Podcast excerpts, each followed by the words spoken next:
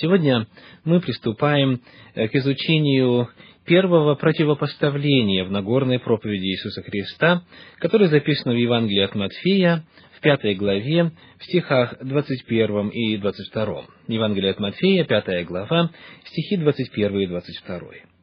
«Вы слышали, что сказано древним «не убивай», кто же убьет, подлежит суду». А я говорю вам, что всякий гневающийся на брата своего напрасно подлежит суду. Кто же скажет брату своему «рака», подлежит синедриону, а кто скажет «безумный», подлежит гиене огненной. Здесь мы встречаемся с первой антитезой, с первым противопоставлением «Вы слышали, а я говорю вам» мы начнем изучение сегодня и продолжим во время наших следующих встреч. Итак, вы слышали, что сказано древним «не убивай». Кто же убьет, подлежит суду. Если бы мы попытались в Ветхом Завете найти такую фразу, нас ожидало бы разочарование. Потому что нигде во всем Ветхом Завете, ни в законе Моисеевом, ни в пророках, ни в Писаниях такой комбинации, такого словосочетания, такого предложения нет. По отдельности эти мысли встречаются, но вот именно такой цитаты нету. Это важно отметить, чтобы еще раз напомнить. Иисус Христос в данном случае не говорит о том, что написано, а о том, что они слышали. Он не говорит «написано, не убивай, кто же убьет, подлежит суду». Он говорит «вы слышали». То есть народ, которому Иисус Христос проповедовал и к которому обращался в Нагорной проповеди, имел возможность только слышать наставления из уст законоучителей. И Иисус Христос ссылается на представление об этой заповеди, которое было распространено, что за убийство тебя приведут в суд. И проблема заключается в том, что этим пониманием все часто и ограничивалось. Понятие о нарушении заповеди «не убивай» в основном сводилось к фактическому отнятию жизни и к судебному наказанию. Что же на самом деле говорит Ветхий Завет об убийстве? А, «Не убивай» — это цитата из книги Исход 20 главы. Там, в действительности, где перечисляются десять заповедей закона Божия, есть и такая. Это книга Исход, 20 глава, 13 стих. «Не убивай» не убивай. Для того, чтобы э, понять до конца слова Иисуса Христа, которые Он произносит после слов «а я говорю вам», необходимо э, подробно рассмотреть, что означает эта заповедь. Не убивай. Очень часто приходится слышать вопрос о том, почему эту заповедь сам же Бог повелевал нарушать мы находим целый ряд примеров того, как Господь говорит, например, «побейте камнями человека за нарушение э, каких-то заповедей или законов». Мы встречаем примеры того, как израильский народ, э, завоевывая ханаанские земли, убивал, и иные примеры. Каким образом заповедь «не убивай» соотносится с примерами убийства или отнятия жизни и прямыми повелениями э, Господа отнимать жизнь. Не убивай.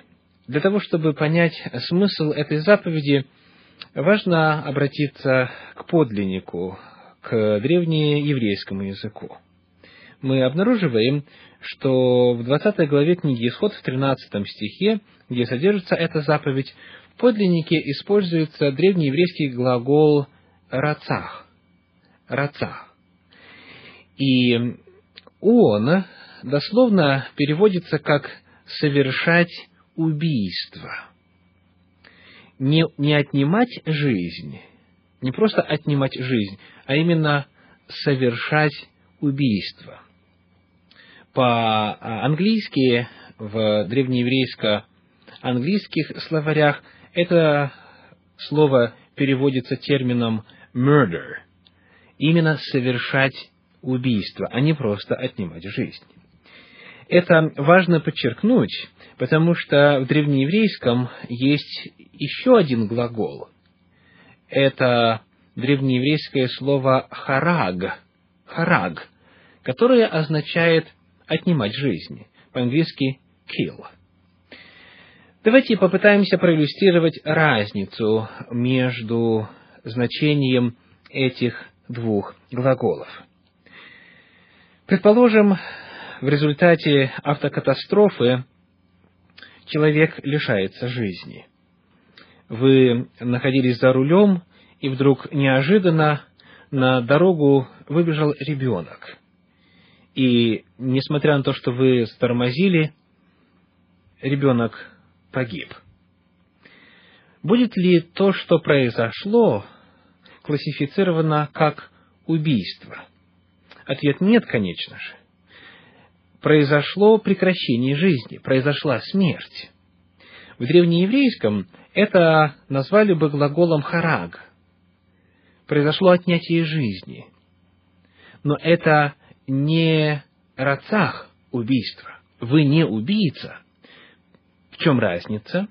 Ведь и в одном и в другом случае человека нет. Если бы кто-то намеренно сделал это, намеренно сбил кого-то на дороге, результат был бы один и тот же. Жизнь человеческая оборвалась. Но по сути, эти два явления совершенно противоположны. В одном случае это убийство, в другом случае это отнятие жизни. И отличие заключается в том, что был факт преднамеренности, был факт желания отнять жизни, было желание убийства. Итак, заповедь не запрещает отнятие жизни как таковой. Заповедь запрещает убийство, заповедь запрещает отнятие жизни в результате преднамеренности. В результате отнять, например, имущество этого человека или э, захватить что-то, принадлежащее ему в плане имени этого человека, его домашних, его жены, его детей. Вот в чем смысл глагола «рацах». Заповедь говорит «не совершай убийство». Давайте проиллюстрируем это на примере книги Исход 32 главы. Исход 32 глава, стихи 27 и 28. Напомним контекст. В 32 главе описывается, что Моисей находится на горе, получает от Господа заповеди. И в это время народ отступает от Господа, делает под предводительством Аарона золотого тельца, начинает поклоняться ему и прямо нарушает заповедь да не будет у тебя других богов перед лицем моим, первую заповедь, нарушает вторую заповедь, не делай себе кумира никакого изображения и не поклоняйся им и не служи им. То есть прямо нарушает те же заповеди, которые буквально пару недель назад слышал из уст самого Бога и обещал, что все будет исполнять. И вот Моисей слышит этот шум и сходит вниз, разбивает скрижали и видит, что народ отступил от Господа. И вот э, теперь стихи 27 и 28 говорят. «И сказал он им, так говорит Господь Бог Израилев, возложите каждый свой меч на бедро свое, пройдите по стану от ворот до ворот и обратно, и убивайте каждый брата своего, каждый друга своего, каждый ближнего своего.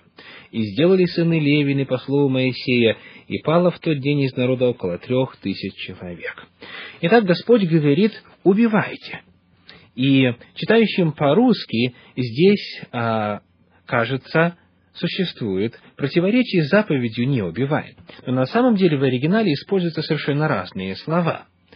Перед тем, как дать это повеление убивать левитам, Моисей сказал в 26 стихе, «И стал Моисей в воротах стана и сказал, «Кто Господень ко мне?» И собрались к нему все сыны Левиины.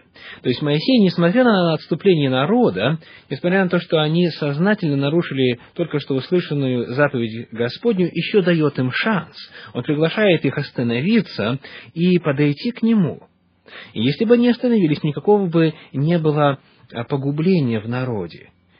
Но, к сожалению, народ продолжал это разнузданное пиршество, и Господь говорит, возложите меч на бедро и убивайте. Убивайте тех, кто злонамеренно, сознательно продолжает поклоняться Тельцу, несмотря на предоставленный шанс к покаянию и несмотря на данные обещания исполнять заповедь. Итак, были ли левиты убийцами? Ответ нет. У них не было зла, у них не было ненависти, у них не было желания причинить а, какую-то а, скорбь людям, которые а, по повелению Господню должны были лишиться жизни. Нет, они поступали так не из чувства мести, не из каких-то захватнических соображений, а потому что Господь повелел принести суд, принести возмездие тем, кто упорно продолжал совершать грех. И в одном, и в другом случае отнятие жизни. Но, по сути, в одном случае убийство, в другом случае нет. Таким образом, главное отличие заповеди «не убивай» от отнятия жизни заключается на уровне мотивации. Мы поговорим об этом подробнее в следующий раз. До свидания.